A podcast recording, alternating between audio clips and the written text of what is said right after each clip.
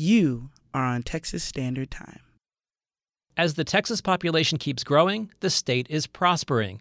That combination used to help school districts financially, but not so much anymore, says Joy Baskin. She's legal services director of the Texas Association of School Boards. Over the last several years, the state's share of funding that it dedicates to public education has decreased, and the reliance on local property taxation has increased. School funds come from both the state and from local property taxes. They've been rising. Yet those extra property tax dollars aren't staying in districts, according to Wayne Pierce.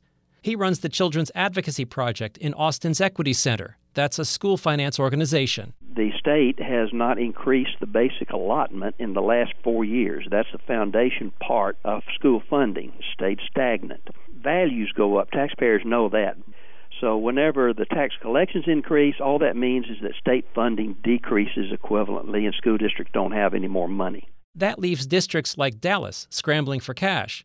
Superintendent Michael Hinojosa says the T R E the trustees are putting before voters this November will fund pricey but proven programs like early childhood education, choice schools like recently opened single-sex science and technology campuses, which Hinojosa says have helped attract families back to the district, costs more millions.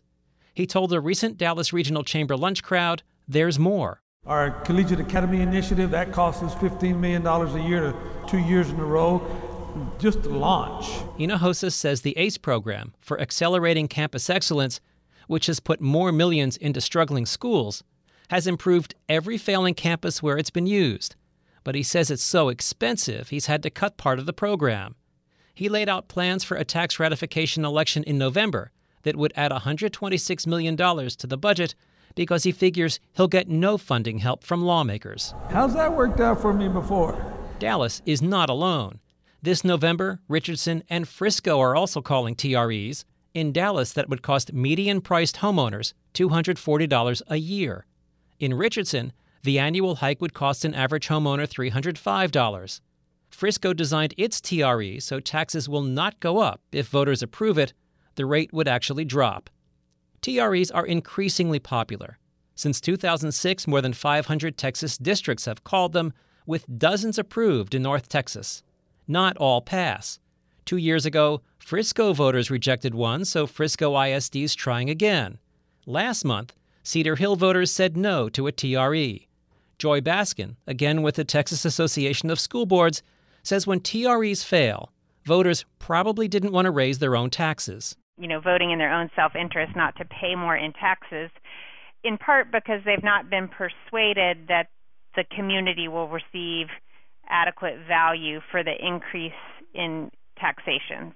Baskin has also seen tax ratification elections fail from voter fatigue. There are numerous taxing entities in any given location, and if the hospital district and the water district and everybody else has added money over the recent time, the voters may just be disinclined to raise taxes.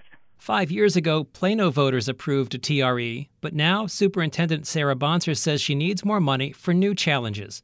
Not expecting any from the state, she may have to cut some programs. Garland I S D hasn't called a T R E, but Superintendent Ricardo Lopez says he needs more dollars just to stay competitive. When we look at the amount of money that the state is putting into each and every child they talk about, we got to remember we have more kids in the system than we did ten years ago. We have over five million, and that is only going up. We need to have the funds and the vision to support those efforts. Districts in North Texas say they have the vision to improve education for their students. They just lack the resources.